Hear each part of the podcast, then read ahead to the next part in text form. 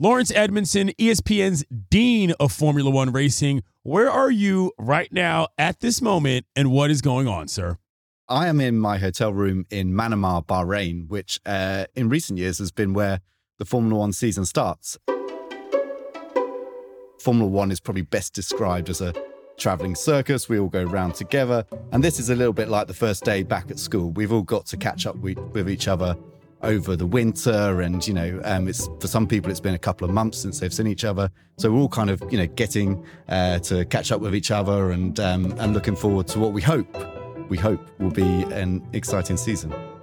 For those who don't know what does the kingdom of bahrain even look like on the ground?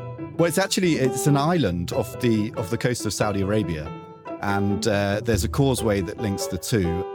Manama which is the capital city which is where i am uh, makes up most of the north of the island, and the circuit is actually uh, midway down towards the south. And so to drive there, you drive um, on this long, superheated highway, kind of four lanes wide, uh, going down um, to, to, to, the circuit. And on either side, uh, there's desert. I'm, I'm, always reminded by bits of it. Look a bit like Tatooine for any Star Wars fans out there. Um, you know, there's there's elements where you, you could believe that uh, Jabba the Hutt lives kind of just over the brow of the hill. You have put yourself in my good graces with a Star Wars reference. We can get to that later, if at all. But I must say, I primarily, as a closed wheel racing NASCAR fan, people, even those without English accents, often look down their nose at me when I tell them that. What is it about F1 fans that are so condescending towards NASCAR fans like me? Hey man, I mean, I, I, I, I, I believe in a broad church. You know, I, I, I'm fully uh, into NASCAR. In fact, my first trip uh, to go and see NASCAR at Texas Motor Speedway blew me away on a level that I haven't been blown away by watching motor racing since I first saw a Formula One car. So, and I was quite young back then and impressionable. So, yeah, uh, look, I'm all for it. But I think you're right. I think it's because you know in Formula One we perhaps wrongly, perhaps correctly, consider that we have the best engineers, that we have the best drivers. Um, but that's very much a European centric view of looking at it. Um, actually, funnily enough, I was here a few years ago in Bahrain, and Fernando Alonso, two time Formula One world champion, swapped cars with Jimmie Johnson. So Fernando was out in the NASCAR, Jimmie Johnson was out in the McLaren. And I just think we need more of that because uh, they both had a great time uh, getting to know each other's cars and kind of understanding what the two series are about. Red Bull, Mercedes, McLaren, Ferrari, yeah, the one with the horses. Here in the States, we think of them as brands. But when it comes to Formula One, they are the teams to beat. As usual, the storylines around the circuit are as exciting as the races themselves. After winning six of his seven championships with Mercedes, Lewis Hamilton is bolting for Ferrari. Red Bull's Max Verstappen is entering his own Jordan era and using the head of his teammate Sergio Perez as a stepping stone. And everyone is desperately trying to copy each other's homework when it comes to car designs. So, with the starting pistol set to fire on the 2024 F1 season at the Bahrain Grand Prix on Saturday, which you can watch on ESPN, F1 editor Laurence Edmondson, who is there on the ground, takes us inside all the drama. I'm Clinton Yates. It's Thursday, February 29th. This is ESPN Daily.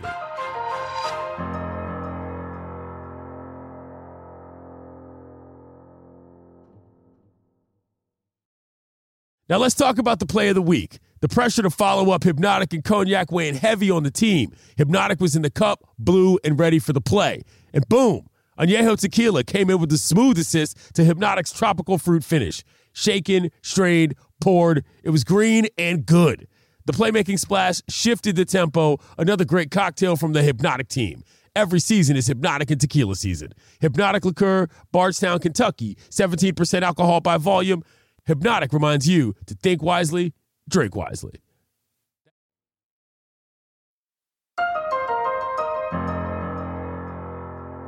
All right, before we look ahead, Laurence, please do get us up to speed, so to speak. How did things turn out last season?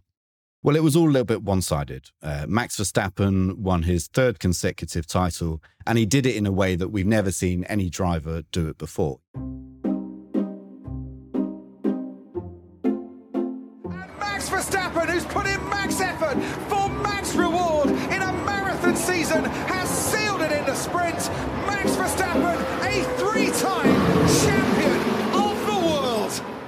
took 19 wins out of 22 races. Uh, his team, Red Bull, won 21 of 22 races. McLaren back in 1988 did the same. They won all but one race, but there were fewer races back then. So it was really a level of dominance we'd not seen before.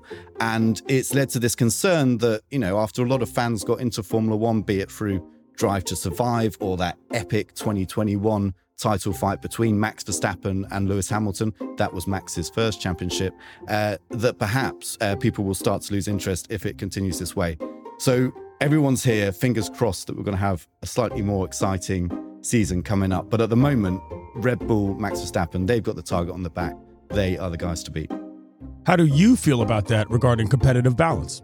Well, I've worked in Formula One now since around kind of 2011. I've been a fan since I was old enough to watch it on TV. Um, so I, am aware that Formula One does have these periods of dominance. It's not unusual. Red Bull had another one between 2010 and 2013 where they won every every year. Mercedes had one quite recently from 2014 through to 2020. Um, but I always gauge it by how many uh, messages I'm getting in WhatsApp groups with my friends who don't watch the sport and, and how interested they are in it. Uh, and and when those go silent, you know the F1's got a bit of an issue. Um, so I, I really do wish that uh, we can have a more competitive sport because I think what we saw in 2021, as an example, was a level of drama that this sport can produce. It can be one of those sports that is capable of grabbing anybody, no matter whether you're technically minded, uh, whether you even have a driving license. You know, you can be grabbed by the sport and how exciting it is, but only when it's competitive. So, globally, Lewis Hamilton is, of course, one of those names that a lot of lay people recognize when it comes to F1. He's sitting on seven championships, tied with Michael Schumacher for the most of any driver ever. And he's been a stalwart on the Mercedes F1 team for some time. But it looks like things are set to change, Laurence. What is going on with Hamilton? Well, Lewis Hamilton surprised all of us, and I'm not ashamed to say myself included, uh, on the 1st of February when it was announced that he was going to join Ferrari next year. Now, slightly unusual, I think, compared to other sports, in that he has a full season to sit out at Mercedes with everyone knowing that at the end of the year, he's going to one of their biggest rivals, Ferrari. Um, so it's, I, I, don't know how to put this into context, but it, it's about as big a move as you can get within this sport. You've got Lewis Hamilton, the most successful driver of, of all time based on race wins and, of course, tied with Schumacher on championships going to the team with the biggest name, the most recognizable name. You know, it's it's one of those brands that transcends uh, the sport. It transcends the automotive world. Ferrari means so much to so many people. And of course, it's the brand that's been in Formula One since the day the sport began in 1950. So it, it's huge, it's massive. And what makes it so exciting is that none of us saw it coming. We all thought Lewis Hamilton was a Mercedes man through and through. Uh, this will be his 12th season at the team. He got signed up by a team that was then called McLaren Mercedes. It was McLaren, which still exists in F1, and Mercedes engines. But it was essentially Mercedes money that was going into backing his junior career at the age of 13. And yet he's left all of that to go and pursue what he says is a childhood dream. He said this is what he dreamt of when he used to play computer games. He used to pick the Ferrari. Um, you know, he has uh, made this decision to end his career we suspect, because, you know, he's 39 years old now, up the biggest team in the sport. So break this down for me. He still has one more season left to race with Mercedes, which is this season, meaning he will be competing against his upcoming team.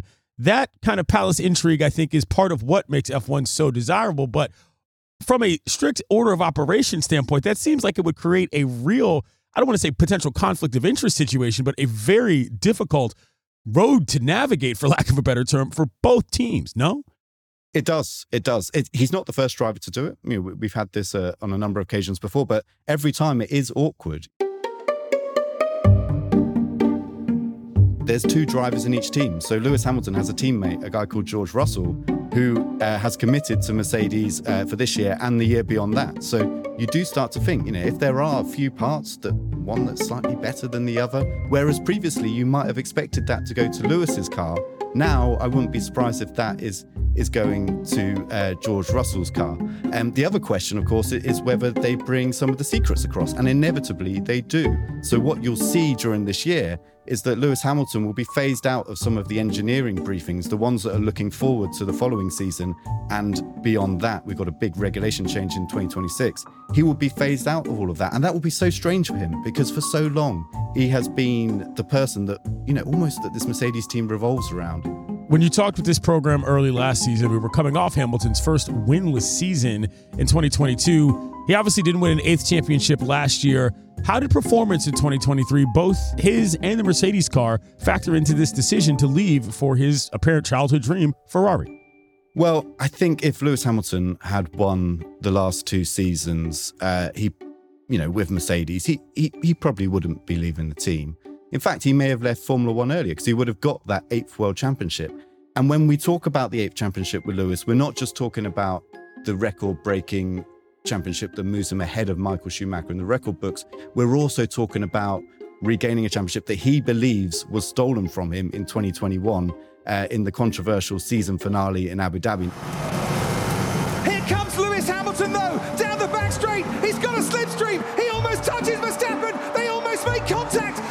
drama, of all the controversy, of all the magic moments in Formula One in 2021. It comes down to this Mercedes not happy. Red Bull will be delighted. They have shared a brilliant championship battle, but the championship can only be won by one. Max Verstappen, for the first time ever, is champion of the world. But then if you look at the competitiveness of of Mercedes and you look at Ferrari, well, actually, Mercedes is arguably the better bet. Ferrari haven't won a title in 16 years. 2007 is the last time a Ferrari driver won a championship, which is so long ago. So Lewis is taking on a big challenge, but listening to him speak recently, he he talked to the press for the first time about this move last week. Obviously, in summer, uh, yeah, we signed, and obviously, I, I at that time saw my future with Mercedes, but um, an opportunity came up um, in the new year, and I decided to take it. I feel like it was obviously the hardest decision I think I've ever had to make. Obviously, I've been with Mercedes for I think it's like 26 years. They've supported me, and we've had an incredible, an absolutely incredible journey together. We've created history within the sport, and it's something I take a lot of pride in and I'm very proud of, of, of what we've achieved. But um, I think ultimately I'm writing my story, and I felt like this would be, it was time to start a new chapter. And I think that challenge, that ability to be the driver that brings Ferrari, this big, huge global brand that is so synonymous with Formula One, back to the front to do what Schumacher did there in the year 2000, when again they'd had this big title drought that had stretched back to 1979, and Schumacher was the one that broke it in 2000. Well, I think Lewis Hamilton feels like if he does the same, he will write himself into the record books in a whole different way. Uh, he'll become one of only two drivers uh, to have um, won the championship with three different teams. There's so many facets to this that make it appealing to Lewis, and I think ultimately, uh, you know, that's kind of a lot of what drove the decision. We talked about engineering earlier in the program. Is there an engineering difference here with Ferrari that might have played a part in this? Yeah, th- there could be actually, because Mercedes, since their period of success, uh, have lost a number of key engineers. Now, some of that is just natural career progression. Uh, there was a guy called James there who looked after their race strategy and, and kind of had this big role as well in looking after the junior drivers. Now, he got to a point at Mercedes where he didn't really have any way he could go in that team. And so he left the team to go and be team principal, the team boss at Williams. Um, so there's been a number of examples like that where people have just left Mercedes towards the end of this period of dominance that they had from 2014 through to 2020 and have gone looking elsewhere. Meanwhile, Ferrari feel like a team that's building. Um, they've recently got a new team principal in charge, a guy called Fred Vasseur. He joined at the start of last year, and he's really inspired people there and also inspired people to go there. And he is key as well to the Lewis Hamilton decision. If we talk about reasons, well, Fred Vasseur and Lewis Hamilton go back to around 2005, 2006, when Fred was uh, Lewis's team boss in Formula Three, which, as you can imagine, a couple of stages below Formula One, and then in GP2, which was the old name for Formula Two. And uh, they won championships together, and they always stayed in touch. And you know what? It turned out just when Lewis was thinking about where he makes his next step, whether he stays with Mercedes, Fred was the team boss at Ferrari. And I think that was key as well to, to Lewis having the confidence to go somewhere where he knows he's going to have someone he can trust and someone who he is a genuine friend with right at the top of that team. On the Mercedes side of things, who is going to replace Hamilton as the featured driver? That's a big question. And the answer really is that you can't replace Lewis Hamilton. In terms of uh, his appeal across the board in terms of what he brings from a marketing point of view, the sponsors that get excited about him. There is no one on Lewis Hamilton's level. There are no other seven-time world champions on the grid. So it's a really tough, tough question. I talked about George Russell, his his teammate earlier. Um, you know, there's a very good driver in, in Russell that Mercedes will have going forward, and it will be about who they want to pair him with. If they want to go with someone who uh, has that title-winning history, then the only driver they have available is a guy called Fernando Alonso, who is, to use his own words in Netflix, the villain in Formula One. You know, the guy that people love to hate, but he is also so competitive and so good and would love probably nothing more than taking Lewis Hamilton's uh, old seat at Mercedes and making that team win again. Uh, so, so there is a, a, name that I've heard um, mentioned uh, already in, in relation to that seat. And then another one is is one of Mercedes' junior drivers. And you know, I talked about how Lewis Hamilton joined Mercedes at the age of 13. Well, they picked up another driver at the age of 11 a few years back now. He's now 17. He's a guy called Kimi Antonelli, and he's going to race in Formula 2 this year. Now, if he has a stellar Formula 2 season, goes and wins a championship, he's going to have nowhere to go but Formula 1. And while Mercedes probably never dreamt of putting him in a Formula One car at the age of 18, which is what he'll be next year. Um, if without Lewis there, perhaps he could be an option for them. Coming up, we'll look at the stories on the track coming at us this season. Passion, drive, and patience. The formula for winning championships is also what keeps your ride or die alive. eBay Motors has everything you need to maintain your vehicle and level it up to peak performance superchargers, roof racks, exhaust kits, LED headlights, and more. Whether you're into speed, power, or style, eBay Motors has you covered. With over 122 million parts for your number one ride or die, you'll always find exactly what you're looking for. And with eBay Guaranteed Fit, your part is guaranteed to fit your ride every time or your money back. Because with eBay Motors, you're burning rubber, not cash. With all the parts you need at the prices you want, it's easy to make your car the MVP and bring home some huge wins. Keep your ride or die alive at ebaymotors.com. Eligible items only, exclusions apply. Shopping for Mother's Day is usually a challenge because you people wait until the last minute. But Macy's Gift Finder makes it incredibly fast and easy to find the right gift just in time for Mother's Day. Whether you're shopping for your sister's first one or for your fashionista mom who likes to make a statement, Macy's Gift Finder has so many great gift ideas that you can easily pick out something special to celebrate with them both. You can shop by price anywhere from 25 bucks and under to say 100 bucks and below. You can also sort by category like fragrance, handbags, and more, or gift lists like for the mom who has everything, or even pre-wrapped gifts for grandma. Find top brands like Studio Pro Model Beats headphones, Polaroid cameras, and Samsung smart TVs. So, what are you waiting for? Mother's Day is May 12th and it'll be here before you know it. Macy's has the perfect gift guide to make picking something for mom easy this year. Head to Macy's.com slash gift finder today. That's Macy's.com slash gift finder.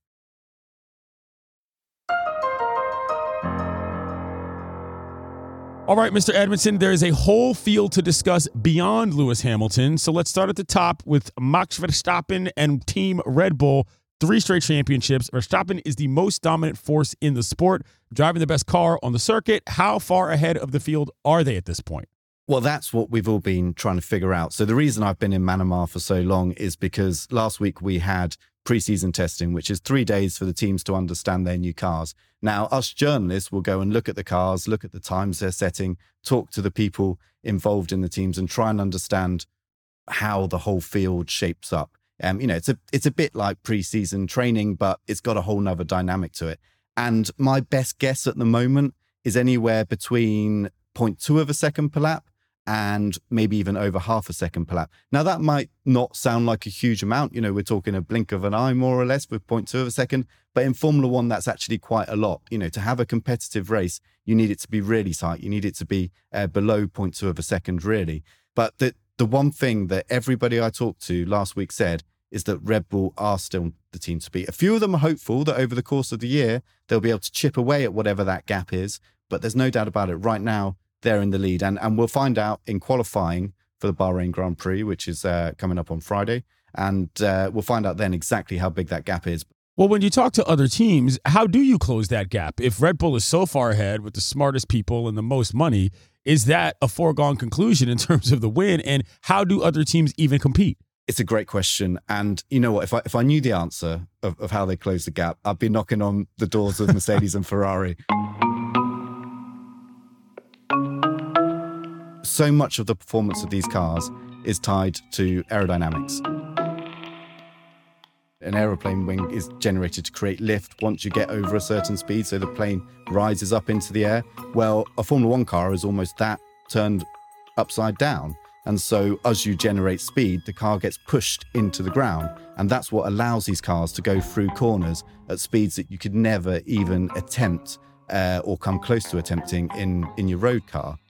What we saw last year was a lot of teams starting to copy similar shapes to the Red Bull. Uh, but the problem is, is that when you're copying someone's homework, you sometimes get found out. And Red Bull started this season with a car that just looks different again. It's a similar concept, but it's so far evolved beyond. And so while a few teams have turned up with you know cars that look a bit like a Red Bull from last year, Red Bull have moved the game on again, and that's why it's so difficult.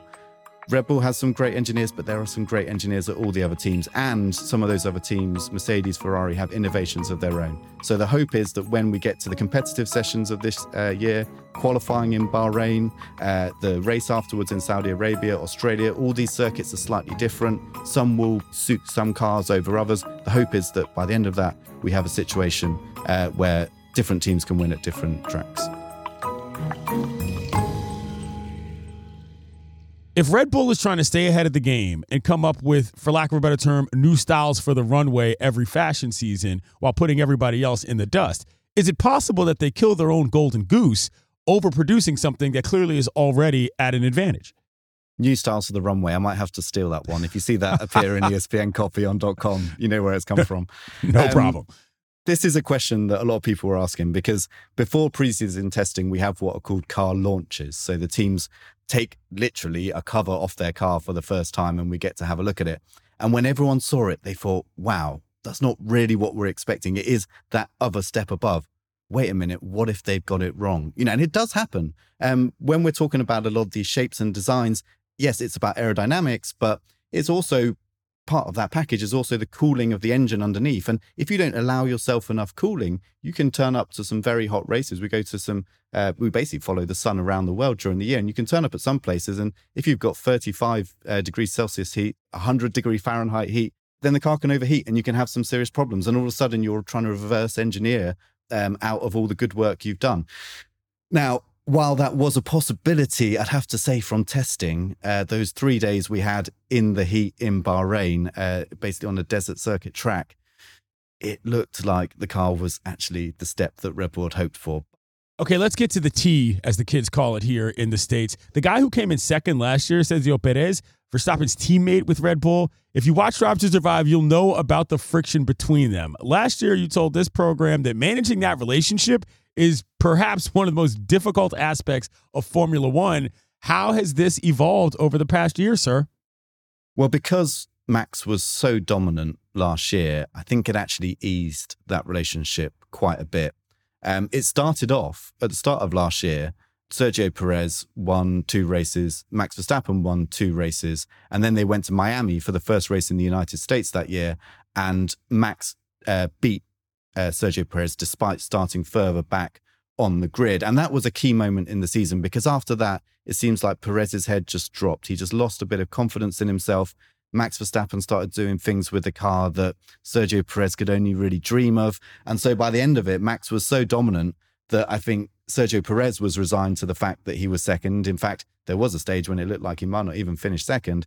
And um, Max Verstappen was so far ahead that really he didn't have to worry about Sergio Perez. And from a Red Bull management point of view, that was probably the easiest solution to what was starting to look at times like a bit of a prickly situation. But yeah, r- right now, I think it's, it, it's fairly easy if that continues. But as soon as you have two drivers uh, in a dominant car fighting for the championship, it does create this tension that I don't think you get in other sports because your teammate is all of a sudden uh, your best enemy as well. Well, if that relationship continues to be so obviously number one versus number two, what does the future look like for Perez? Is there any chance that Red Bull could just decide, guess what, we're moving on? There is a possibility of that. And there were people talking about that at the end of last year. And right now, it looks like Red Bull are so dominant, doesn't it? So does it really matter that Perez is so far off? Well, if they continue like that, I guess it doesn't. But if Mercedes and Ferrari and McLaren and Aston Martin and any other team start to close the gap to Red Bull, then they need Sergio Perez to be on the top of his game.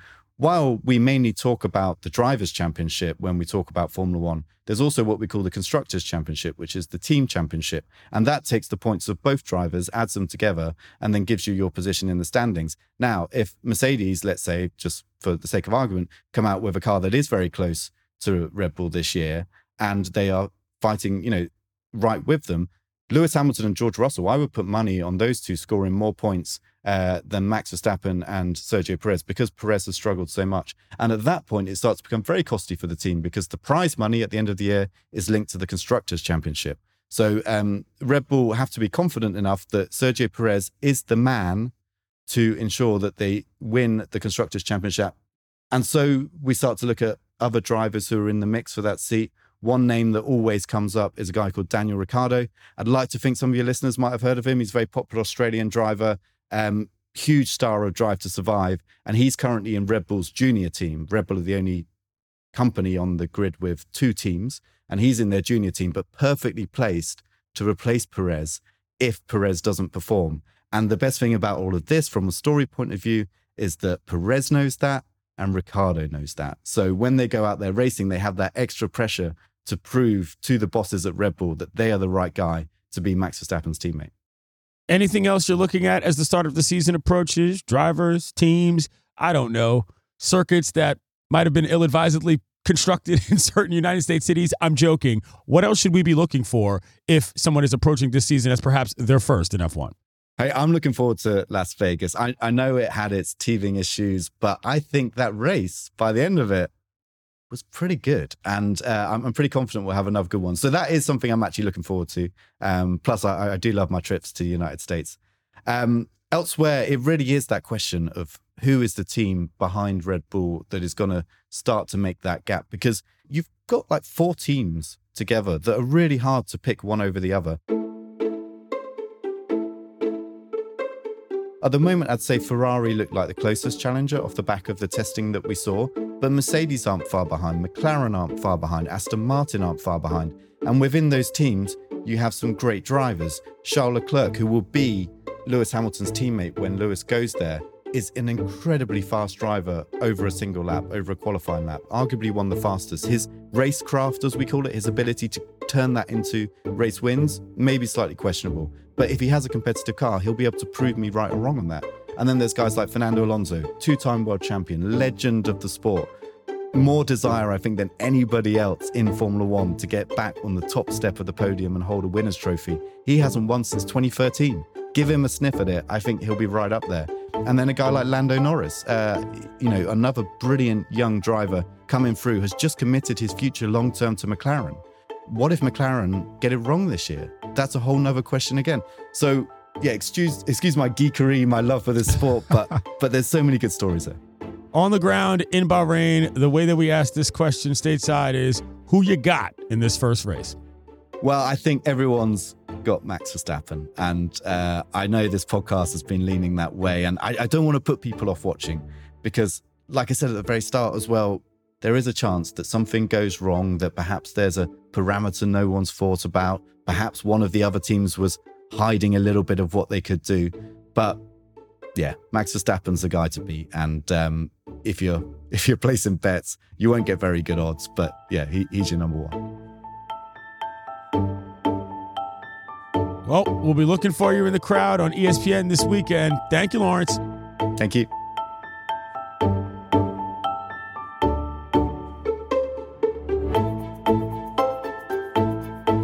The 2024 Formula One season gets underway with the Bahrain Grand Prix this Saturday.